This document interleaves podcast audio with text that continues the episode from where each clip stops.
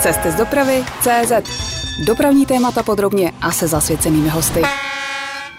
Vítejte u dalšího dílu podcastu Cesty z dopravy CZ. Já jsem Ondřej Kubala, no a pozvání k mikrofonu dnes přijal generální ředitel České Arivy Daniel Adamka. No a tak budeme mluvit o vlacích, autobusech i financování dopravy a také soutěžích a tendrech. Dobrý den, pane řediteli. Dobrý den. 2000 autobusů, 73 vlaků a 3700 zaměstnanců v České republice. Sedí ta statistika? Ano, Jste největší autobusový dopravce v zemi, co se týká počtu najetých kilometrů v autobusové dopravě i počtu autobusů. Jak je to na železnici? Eh, Dominantní jsou české dráhy, vozový park má počítám větší regiojet než vy, ale třeba z pohledu výkonu na českém trhu. Jste dvojka nebo trojka? tak eh, z pohledu ujetých vlakových kilometrů jsme dvojka a provozujeme 5% zhruba ujetých vlakových kilometrů v osobní dopravě. To znamená, Arriva je z tohoto pohledu druhý největší dopravce na železniční síti v Česku. Eh, Co se týká vlakových kilometrů, ano, samozřejmě, pokud bychom se bavili o hrubých tunových kilometrech, tak eh, samozřejmě eh, tady je RegioJet v České republice. No a co v Česku živí Arrivu? Jsou to závazkové autobusy? Tak většinu obratu dělají závazkové autobusy, ale už nyní zhruba jednu pětinu dělají vlaky. Váš vozový park na železnici stojí na starších rekonstruovaných jednotkách z Německa. Ty mají označení 845 tady v České republice. Tak jak jste s nimi spokojeni? Protože to je většina vaší flotily. Eh, tak eh, my jsme s nimi eh, spokojeni.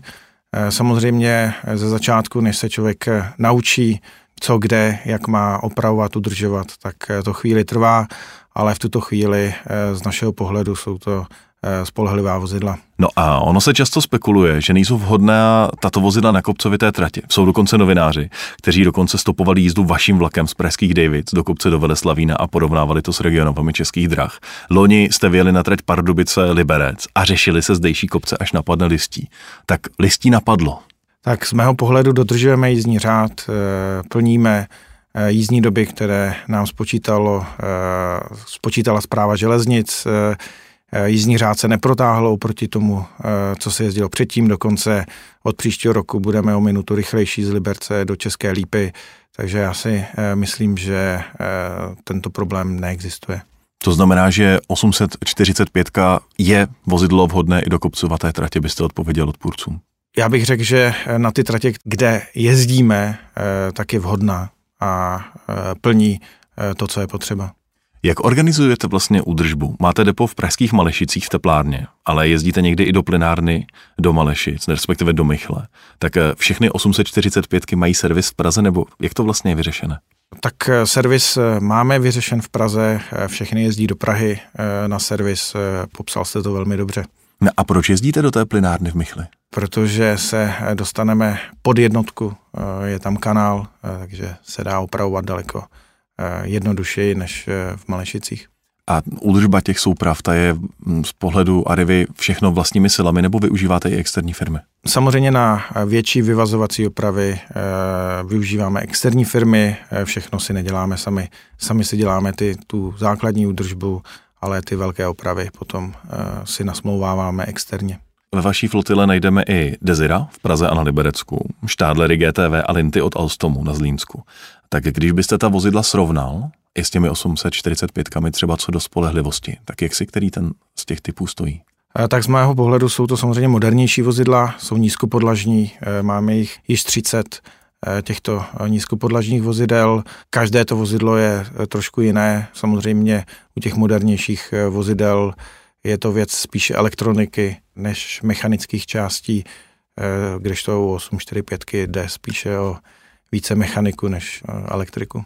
No a ta spolehlivost je víceméně u všech typů stejná, nebo máte některý z těch typů, který vyniká právě větší spolehlivostí a stráví méně času na údržbě? Ty eh, vozidla my se je taky učíme, to znamená eh, ze začátku, než člověk přišel na to, kde je jaký zakopaný pes v těch vozidlech, tak možná ty vozidla vypadaly méně spolehlivá, ale v tuto chvíli bych řekl, že ty vozidla, většina jich je s tou spolehlivostí stejná. Ne, nevybočuje tam žádné vozidlo, že by bylo méně spolehlivé než to druhé. Jak je to vlastně s Linty, které jezdí na Zlínsku? Jsou vaše, anebo patří Leo Expressu? Ty linty máme pronajaty od Leo Expressu, Leo Express je má eh, pronajaty od leasingové společnosti Beacon, takže eh, To znamená, nepatří- zatím jsou Leo nepatří. Expressu. zatím z Valeo Expressu. A jednáte o tom, že budou do budoucna vaše? Toto je mm, věc, kterou bych zatím nekomentoval, dokud se nedohodneme s Leo Expressem, jak dál pokračovat v této spolupráci. Štádlery GTV najdeme u vás i u českých drah, jako oba dopravci jste je dovezli ze západní Evropy. Vám i českým drahám trvá relativně dlouho jejich nasazení do provozu v Česku, třeba kdybychom to srovnali s těmi ostatními řadami. Kde to drhne v případě jejich zprovozňování? Tak my jsme šli cestou, že když je dostaneme do České republiky, tak e, jdou rovnou na nějakou základní modernizaci, rekonstrukci do Pars Nova a pomalu je nasazujeme. My jsme teď převzali 8, nebo převzali jsme již 8 těch štádlerů, eh, z toho 6 jich jezdí pravidelně v provozu. Eh, u těchto vozidel eh, se musí řešit horší dostupnost náhradních dílů, proto některé věci trvají déle. Už některé z těch vozidel máte určené na dárce orgánů, jak se říká? Tak vždycky, když chcete provozovat nějaká nová vozidla, tak nejdřív jedno vozidlo, eh, než dojdou náhradní díly, tak ho vytěžíte, eh, abyste mohli jezdit s těma ostatníma, až dojdou náhradní díly, tak samozřejmě eh, je osadíte i do toho jednoho vozidla, ze kterého si to půjčíte. Vy jste říkal, šest už jich je v provozu v tento ano. okamžik a další se podívají na české koleje na Zlínsku. V jakém časovém horizontu? Dvě další budeme přebírat ještě do konce roku a dvě do konce roku dojdou z Německa na rekonstrukci do Parsnova. Ani ne za měsíc začíná platit na železnici nový jízdní řád. Eh, co se změní u Arivy vlaky? Eh, tak u Arivy vlaky, eh, kromě toho, že na Zlínsku budeme provozovat jenom nízkopodlažní vozidla, tak naše nízkopodlažní Desira začnou jezdit do Královéhradeckého kraje, to znamená ze Staré Paky do Jaroměře.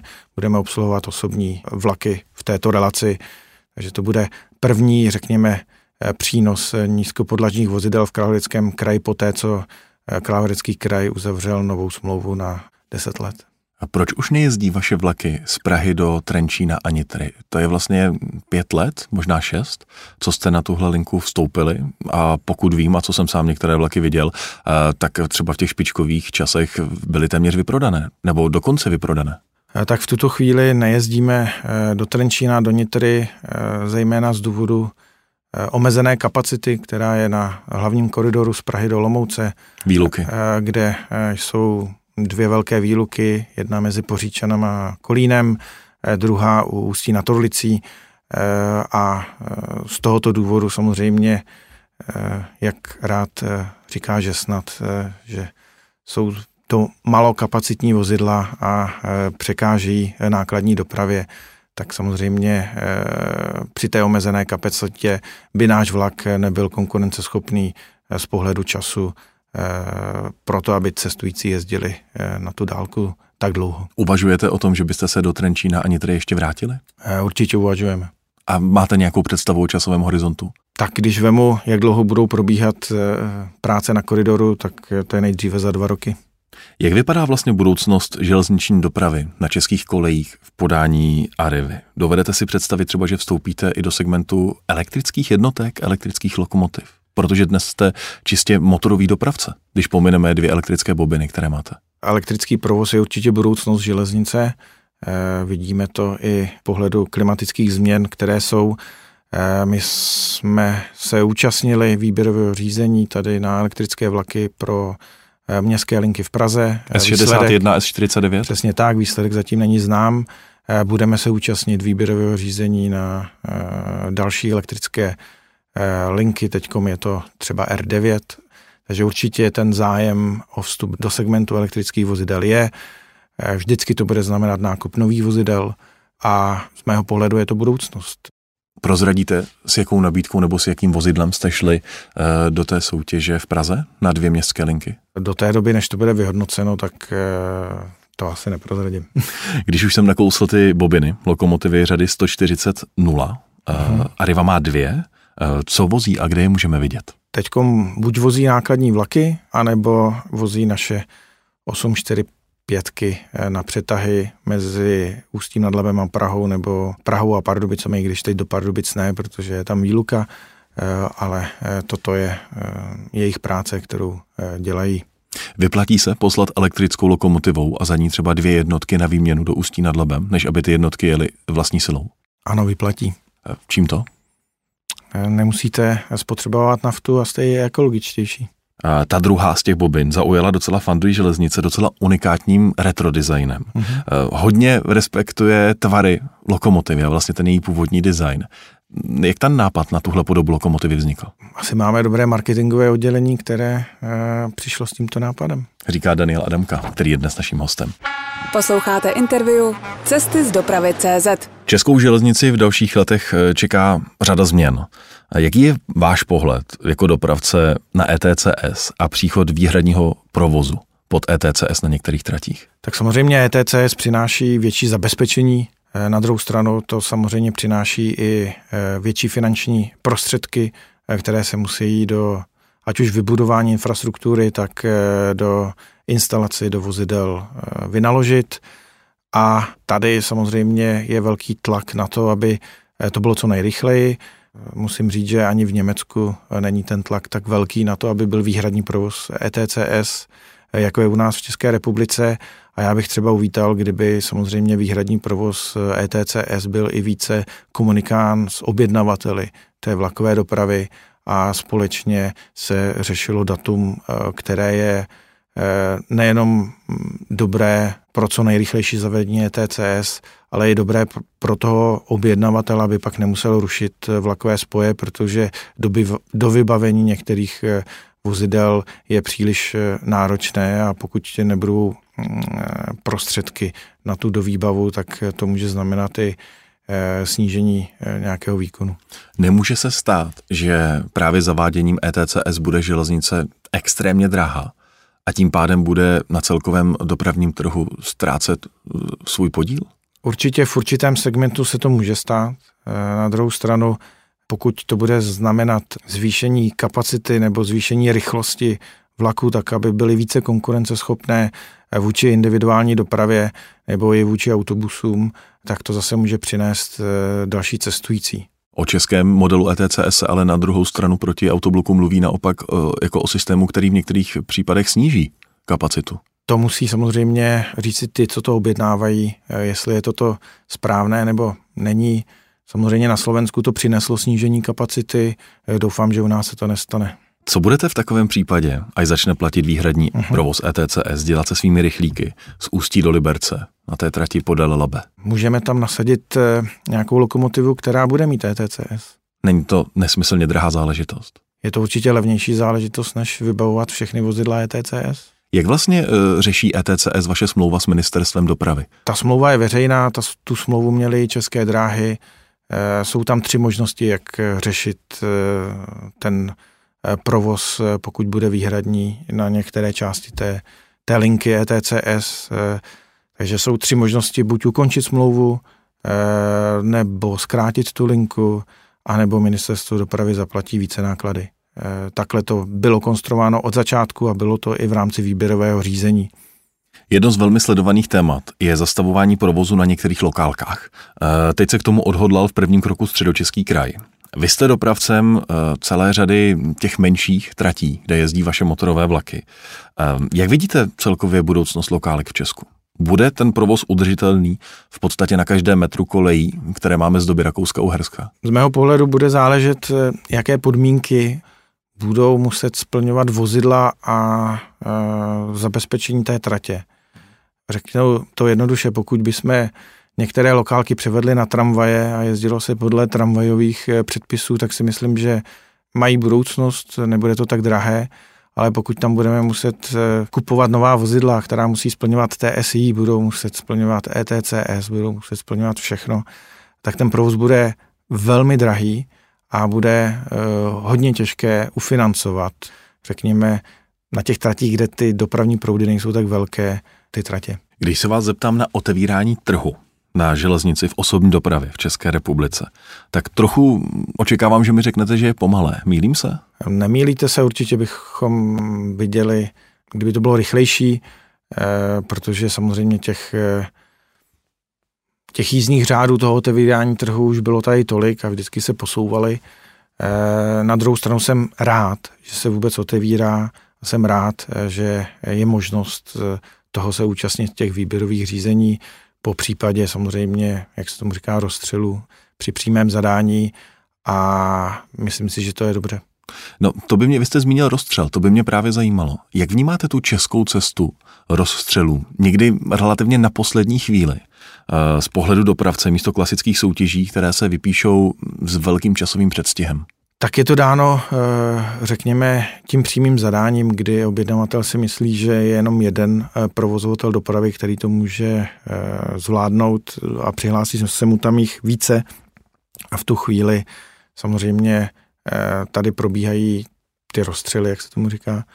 A na jednu stranu je to pozdě, na druhou stranu je to vůbec dobře, že eh, jsou a že existuje možnost eh, ten trh otevřít ty konkurenci a nabídnout něco jiného, po případě zlevnit tu dopravu a uspořit peníze daňových poplatníků. Arriva i tady v Česku uh, patří pod skupinu Deutsche Bahn. Mě by zajímalo hrozně, jaké jsou z toho výhody. Já nevím, lepší přístup k náhradním dílům, nebo snadnější domluva servisu Desir, které provozujete na Liberecku a v Praze, v Německu a tak dále. Jaké jsou výhody toho, že patříte pod v podstatě německého národního dopravce? Tak eh, výhody jsou určitě eh, z toho, že máme přehled o těch vozidlech, které budou k dispozici, eh, které jsou na trhu a které můžeme využít. A určitě velká výhoda je jednodušší financování. Investic, které tady provádíme v České republice. A může se stát, že budete mít třeba ty vlaky i levnější než vaši konkurenti? Nebo tady to platí, že Deutsche Bahn prostě je to pro ně biznis a je úplně jedno, jestli je to jejich dcera nebo konkurent jejich dcery? B je správně. Když mluvíme o Deutsche Bahn, je ve hře prodej Arivy nebo je zastavený tak, jak hovořily ty poslední informace? V tuto chvíli je zastaven eh, prodej Arivy. Jsou nějaké plány, eh, že se Deutsche Bahn na to podívá znovu v roce 2023. Eh, ale eh, to je zatím budoucnost. Když mluvíme o tom Německu, mě by hrozně zajímalo, kde se vlastně vzala myšlenka na náhradu pokladen v některých stanicích těmi automaty, kterými jste vybavili řadu tratí, třeba kde jezdí vaše rychlíky. Je to model ze zahraničí, anebo ryze česká cesta? Tak v zahraničí samozřejmě těch automatů se používá hodně. To, co eh, je asi naše inovace, je samozřejmě propojení té pokladní operátorky eh, přes video eh, na ten terminál. To znamená, že ten, ta obsluha toho, eh, toho automatu může být vzdáleně tou naší pokladní a člověk může mít, má ten pocit, že se mu věnuje nějaký ten lidský faktor a není to jenom stroj, kterému říkáte, co chcete. Povídám si s paní na obrazovce. Ano. Jak to funguje, jak jste s tím spokojení? po samozřejmě počátečných eh, dětských nemocech si myslím, že teď to funguje dobře a jsme s tím spokojeni. Kupují si lidé v automatech jízdenky, využívají tu možnost spojit se s operátorkou? Ano. V našem posledním podcastu byl naším hostem šéf řízení letového provozu Jan Klas a ten vám tady nechal jednu otázku, pojďme si ji poslechnout. Mě by hodně zajímal jeho pohled na to, jak vidí z hlediska budoucího i budování některých typů doprav takový ten rozpor mezi tím, že někdo dělá takzvaného síťového dopravce, má třeba i své nějaké povinnosti, jak zajistit dopravní obslužnost a vedle toho se vlastně dneska na komerční bázi do toho nějakým způsobem integrují dopravci, kteří se pak zaměřují na ty eh, samozřejmě profitabilní linky. Já nekritizuji ani jedno, ani druhé, ale protože ten problém existuje i v letectví, existuje v řadě dalších uh, typů doprav. Mě by hrozně zajímalo, jak vidí ten model, který by to měl optimálně skloubit. Tak o síťovosti se mluví hodně, na druhou stranu eh, ta síťovost je objednaná objednavateli eh, v České republice. To znamená většina eh, těch vlaků, které provozuje ten síťový dopravce, je objednána a placena, eh, ať už ministerstvem dopravy nebo jednotlivými kraji. To znamená, pro nás, pokud my bude, bychom měli stejnou objednávku, budeme dělat úplně stejného síťového dopravce, jako dělají české dráhy. To, co se týká komerčních spojů, tak ano, existuje pár tratí tady v České republice, kde se, e, řekněme, vyplatí jezdit na komerční riziko, ale pak samozřejmě nemá cenu objednávat tu dopravu a platit tu dopravu, což ani se teď neděje, že jo, na, na trase Praha-Ostrava, a všichni provozují na své komerční riziko. A z mého pohledu samozřejmě tu síťovost teď, řekněme, trochu pomáhá tomu ten systém jedné jízdenky, kdy teda cestující nemusí si kupovat více těch jízdních dokladů pro každého dopravce, ale není to o tom, že já bych řekl, že teď budu jezdit Praha-Tanvald a v závazku veřejné služby a že bych si vyzobával třešničku na dortu, protože kdokoliv se tam může přihlásit a za určitou sumu, kterou, o, o kterou si řekne, bude zajišťovat tu dopravu. Jo, to znamená, eh, v, eh, oproti letectví, kde, řekněme, když pominu dotace do eh, letišť nebo do toho, že některé letiště dávají dotace na to, aby tam přistávaly letadla, tak vlastně v tom letectví neexistují a je to čistě komerční provoz, jako jsou komerční autobusy třeba na trase Praha-Brno a podobně.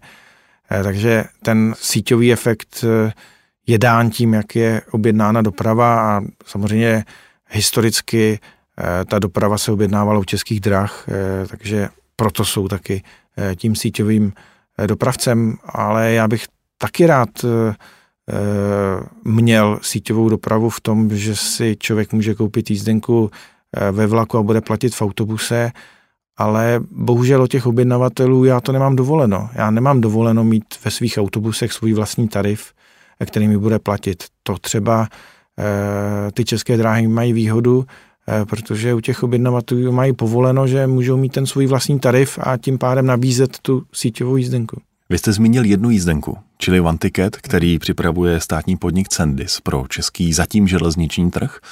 Ty plány jsou i takové, že by se měl rozvinout do budoucna třeba i do integrovaných systémů, do autobusové dopravy. Tak jak vnímáte to, jak One Ticket teď začíná na českém trhu? Z mého pohledu je to bez problému. Lidi si tu jízdenku kupují, vidíme to v našich vlacích, prodáváme to jak v automatech, na pokladnách a já si myslím, že to funguje dobře. Když byste měl státnímu podniku Cendis teď poradit z pozice generálního ředitele jednoho z dopravců, tak eh, jak by se ta jízdenka měla dál vyvíjet, respektive možnost jejího využití, aby to mělo opravdu v Česku smysl? Eh, tak eh, možná bychom se mohli podívat na tu roční jízdenku, na všechny druhy dopravy a tam začít, než řešit jednotlivé jízdenky. Naším dnešním hostem je generální ředitel České Arivy Daniela Damka. Posloucháte interview Cesty z dopravy CZ. V autobusové dopravě se, pane řediteli, vyskytuje Ariva hned ve třech segmentech. Je to městská hromadná doprava, je to meziměstská závazková doprava a potom dálková komerční autobusová doprava. Říkám to správně? Ano. Je to už pár let, co jste rozjeli vyšší třídu autobusů pod značkou Ariva Express z Prahy do Teplic a potom taky z Brna do Olomouce a do Přerova. Jak si ty linky vedou? Tak samozřejmě období koronaviru eh, těmto linkám eh, nepřál. Eh, když se snížila mobilita obyvatel, tak samozřejmě se nevyužívaly. Teďkom je to zpět, lidé jezdí a využívají tu dopravu a my jsme s většinou těch linek spokojeni. Jedinou linku, kterou asi nebudeme chtít obnovit, je linka Brno-Přerov. Na druhou stranu chceme se rozvíjet dál, a máme v plánu expanzi těchto linek eh, v příštím roce a rádi bychom tento segment rozvíjeli. A jaké destinace nebo jaké cíle máte v plánu? Bavíme se jenom o České republice, nebo si dovedete představit, že eh, České Arriva Expressy v té autobusové dopravě vědou i do zahraničí? Eh, v tuto chvíli se bavíme jen o České republice. No a jaká místa jsou pro vás zajímavá? Pro mě zajímavá jsou určitě Most, Chomutov, Litvínov, Brno, když mluvíte teď o tom, že přemýšlíte o expanzi Arriva Expressu na další trasy, je to velký risk dnes zavádět nové komerční spoje v autobusové dopravě? Risk eh, z pohledu eh, počtu cestujících určitě ano. Na druhou stranu eh, přece koronavirus nebo omezení tady nebudou trvale a my se nesmíme nechat zastavit tím, že, ty, že lidi nebudou cestovat, lidi budou chtít eh, cestovat a, a určitě, ať už je to očkování nebo imunita nebo cokoliv jiného, eh, tady eh, do budoucna bude a svět se vrátí alespoň trochu do normálu. V závazkové dopravě, myslím teď té autobusové, se situace hodně mění podle toho, jak objednavatele hledají nové dopravce. A vy jste získali Plzeňsko, část Línska, jiné oblasti jste ztratili nebo ztratíte. Moravskosleský kraj, to už je pár let, Pardubicko. Jaká je vlastně celkově bilance Arivy v té závazkové dopravě, když se podíváte na to, co se děje poslední tři roky a co máte v dalším roce před sebou? Tak eh, roste Arriva, stagnuje, nebo naopak teď jste zrovna v té fázi, že v té autobusové závazkové dopravě budete mírně ztrácet. Jak to vlastně vypadá? Tak každý rok je to trošku jinak. Jeden rok narostete, druhý rok mírně klesnete. Jsou to výběrová řízení, eh, tam nemáte eh, jistotu, že vyhrajete, takže je to o tom, buď vyhrajete nebo prohrajete. Člověk musí přemýšlet o tom, kam se bude hlásit, jak uspěje, a jak vlastně udrží tu velikost v tuto chvíli. Eh, my jsme eh, mírně rostli, teď se mírně vrátíme zpátky tam, kde jsme byli a určitě budeme se hlásit do dalších výběrových řízení, abychom rostli. Jaká výběrová řízení máte teď eh, v hledáčku v autobusové dopravě? Tak teď probíhá nějaké výběrové řízení v Ústeckém kraji, probíhá výběrové řízení na Vysočině. Očekávám, že bude výběrové řízení na provozovatele dopravy v Karlovarském kraji, poté za nějakých pár let eh, se bude soutěžit i středočeský kraj. Je pro vás zajímavá i Jižní Morava? To je jeden z mála regionů, kde Arrivu kromě dálkových linek téměř nepotkáme. Zajímavá. Zajímavá z mého pohledu je vždycky, eh, je každá část České republiky a my, když se díváme na to, jestli se budeme účastnit těch výběrových řízení, tak eh, je několik kritérií a, a podle těch se rozhodujeme, jestli budeme dávat nabídku nebo ne. E, v tuto chvíli Jihomoravský kraj jsme nedávali nabídku, protože nejsme nikde blízko, nemáme tam žádné synergie a ty oblasti jsou velmi malé na to, aby jsme tam začínali. Neúplně standardní situace je v Teplicích, kde zajišťujete městskou hromadnou dopravu. A Teplice si chtějí udělat místo externí služby e, vlastní dopravní podnik. Je to rozhodnutí samozřejmě volených orgánů, kteří mají nějakou představu, že jejich vlastní dopravní podnik eh, bude lepší než eh, soukromý provozovatel. Z mého pohledu jsou tady nějaké eh, z minulosti příklady, jak to dopadlo. V Ústeckém kraji si založili vlastní dopravní podnik. DSUK? DSUK. A když se podíváte na rozpočet Ústeckého kraje, tak na tu dopravní obslužnost eh, vzrostly náklady dramaticky eh, po té, co se založil ten vlastní dopravní podnik. Takže z mého pohledu je to vždycky o tom, jestli my jako daňoví poplatníci chceme, aby to byl dopravní podnik eh, toho města a bude stát víc peněz, než když to se vysoutěží v otevřené eh, soutěži. Jeden z důvodů, který třeba říkají Teplice, je, že nejsou spokojeni s Arivou. Eh, my jsme si dělali průzkum mezi cestujícími a 80% cestujících v teplickém HD je spokojeno s tou službou, kterou tam provádíme.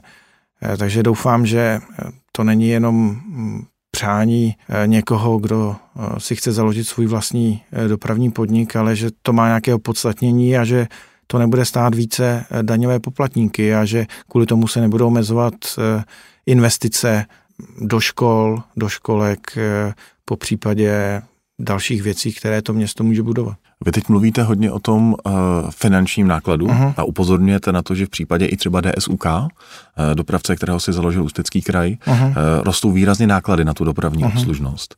Na druhou stranu, když by tu teď seděl někdo uh-huh. ze zástupců Ústeckého kraje, nemohl by argumentovat tím, že si za to mohou vlastně sami třeba dopravci někdy svojí nespolehlivostí a těmi obrovskými problémy, které jste zažívali i vy v Arivě s nedostatkem řidičů. Není pro ně prostě teď výhodnější mít to dražší, ale pod kontrolou. Kontrolu, tady se dostáváme k, mm, k zákonu o zadávání veřejných zakázek, eh, který samozřejmě eh, to, co se stalo v minulosti, bylo, že se rozhodlo o zaručené mzdě, eh, o tom, že řidiči půjdou do jiné skupiny v těch zaručených mzdách a vzrostly z roku na rok o 25% náklady nebo respektive i mzdy eh, řidičů. A eh, bohužel ta smlouva, která byla, a i ten náš zákon neumožňoval eh, změny toho, aby ty provozovatelé dostali kompenzaci za to, že někdo změnil zákon.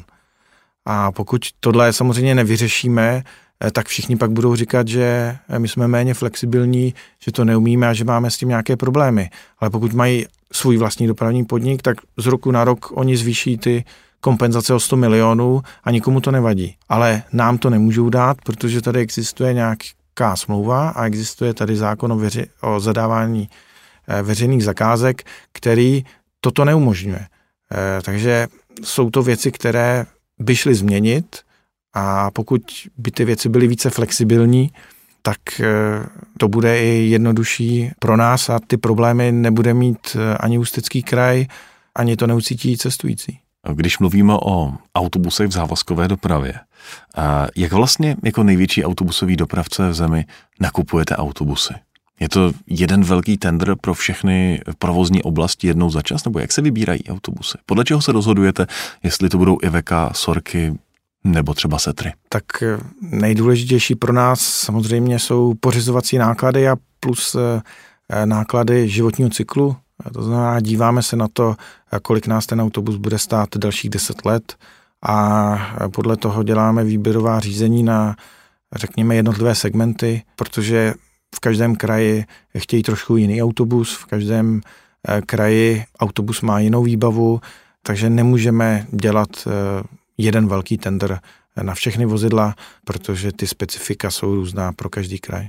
Kolik ročně investujete do nových autobusů? Tak eh, my jsme za poslední tři roky investovali eh, více jak 3,5 miliardy korun uh-huh. a z toho eh, více jak miliarda byla do vlaků, takže 2,5 miliardy se investovalo do nových autobusů. A kam v těchto měsících budou mířit ty nejnovější vozy, které nakupujete? Tak v nejbližším období, to znamená někdy na přelomu prosince a ledna, přijdou nějaké nové autobusy do Prahy a v příštím roce to bude nové autobusy pro Pardubický kraj.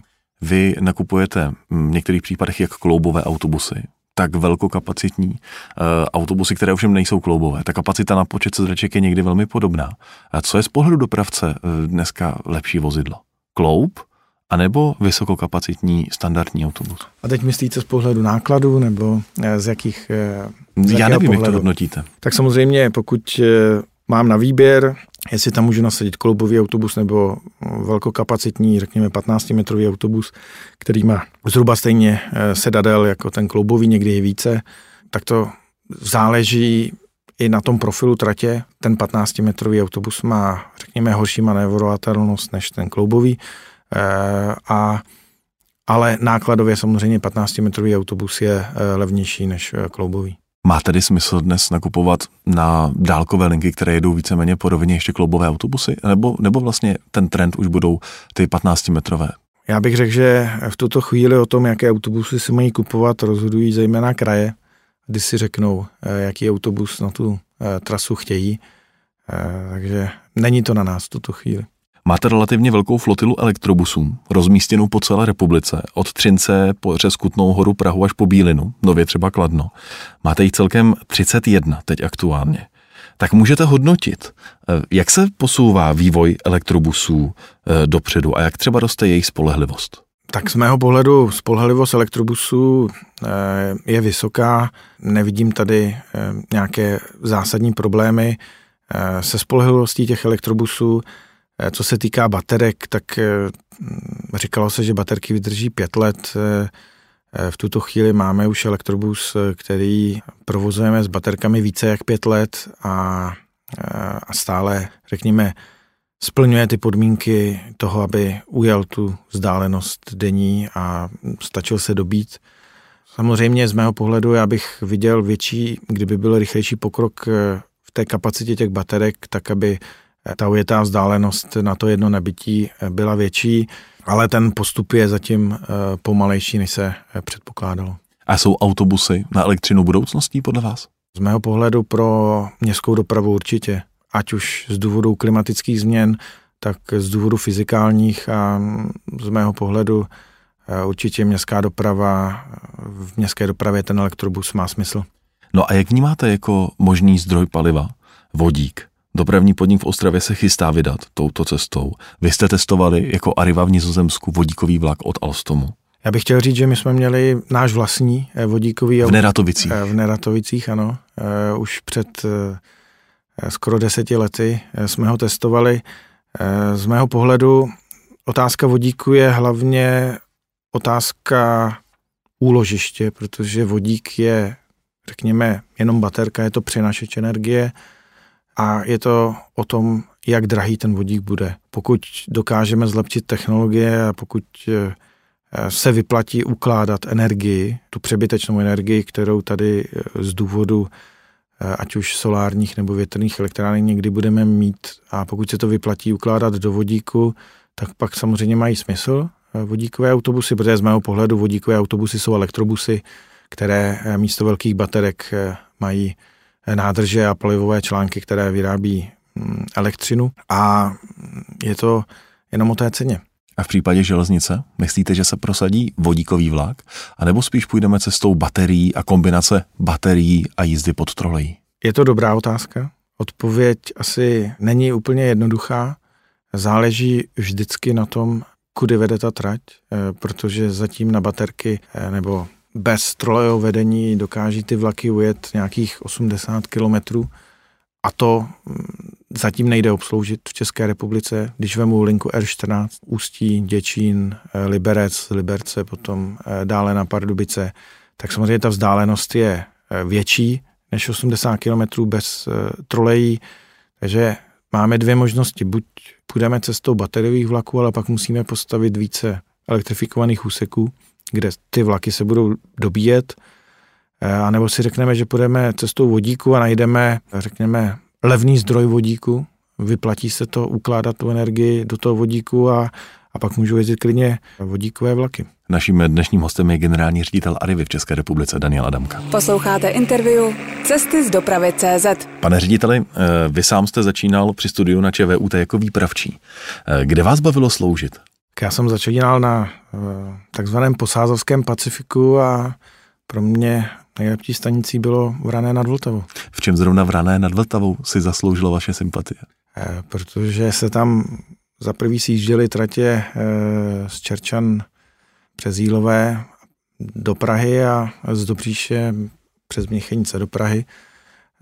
A byla to taková ta stanice, která vlastně trošku řídila tu dopravu na tom, jak se říká, e, dolním Pacifiku. Akčnější služba než vedle na Zbraslavy? Určitě.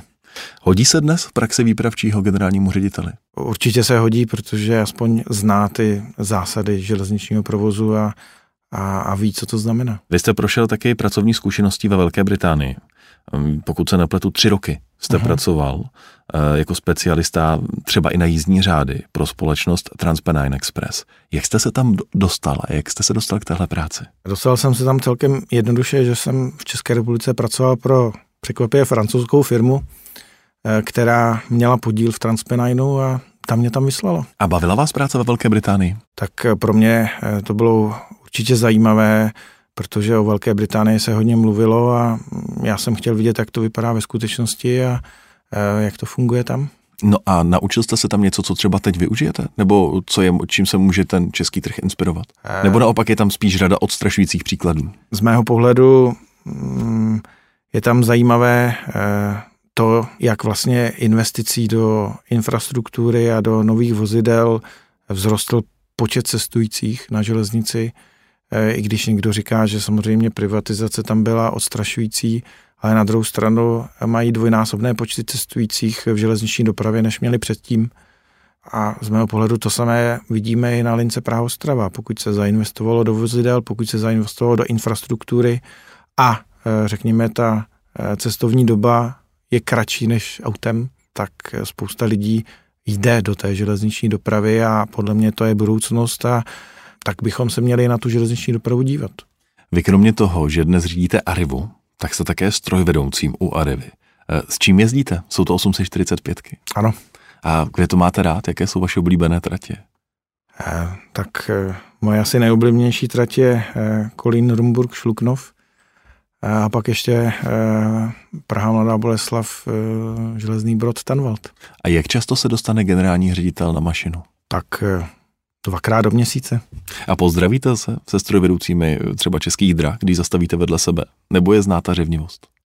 Já si myslím, že na železnici v tom provozu všichni musíme tahat za jeden provoz, takže se zdravíme, bavíme se normálně a a, a tak to má být. Proč jste vlastně šel řídit vlak? Utíkáte si od manažerských povinností trochu eh, prostě pročistit hlavu na trať? Jsem eh, generálním ředitelem rád eh, řídím firmu, rád řídím auto a, a rád ji řídím vlak, takže možná tím to je. Když mluvíme teď o vás jako strojvedoucím, eh, jaká je vlastně situace na trhu strojvedoucích? Eh, když jste vstupovali do toho rychlíkového segmentu, tak se hodně mluvilo o strojvedoucích z Bulharska. Ti jsou tady pořád ještě nebo už jsou doma? Ne, ne, ne, ty už jsou zpátky v Bulharsku. No a jaká je teď situace na trhu strojvedoucích? Máte jich dostatek? A v tuto chvíli těch strojvedoucích eh, je dostatek. Samozřejmě někteří odcházejí, někteří přicházejí a já si myslím, že to, co jediný nesmíme zaspat, je v tom, že musíme školit nové strojvedoucí, eh, ať už si na chvilku řekneme, že jich je dostatek, tak za chvilku jich bude nedostatek, protože odcházejí do důchodu a naší povinností je školit nové a zaučovat nové strojvedoucí tak, aby tady byly do budoucna. No a v autobusové dopravě je ta situace s řidiči stabilizovaná také? Eh, v autobuse dopravě bych řekl, že je to horší, že samozřejmě ta věková struktura eh, řidičů autobusu je posunuta více k těm starším. Mladé, mladí lidé tolik nechodí řídit autobus, takže tady ten problém z mého pohledu je větší. Naším dnešním hostem je Daniel Adamka. Cesty z dopravy CZ a dotazy čtenářů. Pane řediteli, naši čtenáři vám poslali několik desítek otázek, tak pojďme se na některé z nich podívat. Jiří se vás ptá, proč Arriva neakceptuje režíky zaměstnanců zprávy železnic? tak třeba na městské lince v Praze akceptujeme eh, režiky zprávy železnic. Eh, Nicméně ne každý zaměstnanec chce pravděpodobně jezdit jenom městskou linku. Eh, určitě eh, jsou, já bych řekl, dvě věci. První je, pokud nám to řekne objednavatel, který má riziko tržeb, ať už je to Liberecký kraj, Zlínský kraj, Praha, že máme uznávat tyto jízdenky, tak ji uznávat budeme. Eh, co se týká eh, komerční nebo respektive eh, vlaků, které jsou na naše komerční riziko, nebo máme riziko tržeb, což jsou třeba zrovna e, rychlíky objednávané ministerstvem dopravy a nenařizuje nám to, že máme uznávat, tak je to naše věc, jestli, e, jestli je budeme uznávat. Já jsem na začátku šel s nějakou nabídkou za vedením zprávy železnic, že bychom uznávali e, ty režíky, ale bylo mi řečeno, že eh, v tuto chvíli nechtějí. Zpráva železnice nechtěla, byla ten, kdo nechce. Ano. Jaroslav se vás ptá, proč je Arriva Morava ve ztrátě 40 milionů korun a kdo za to může? A proč se snaží firma ztrátu dorovnat zvýšením hodinového úvazku a snížením hodinové sazby pro řidiče autobusu? Eh, prvně bych chtěl říct, že rozhodně nechceme snížit eh, hodinové sazby, budou se zvyšovat od ledna hodinové sazby, bude se zvyšovat i prémiová složka, Eh, a samozřejmě, pokud řidiči chtějí pracovat více, tak jim to umožníme. Pokud nechtějí, tak můžou si nechat ten úvazek, který mají.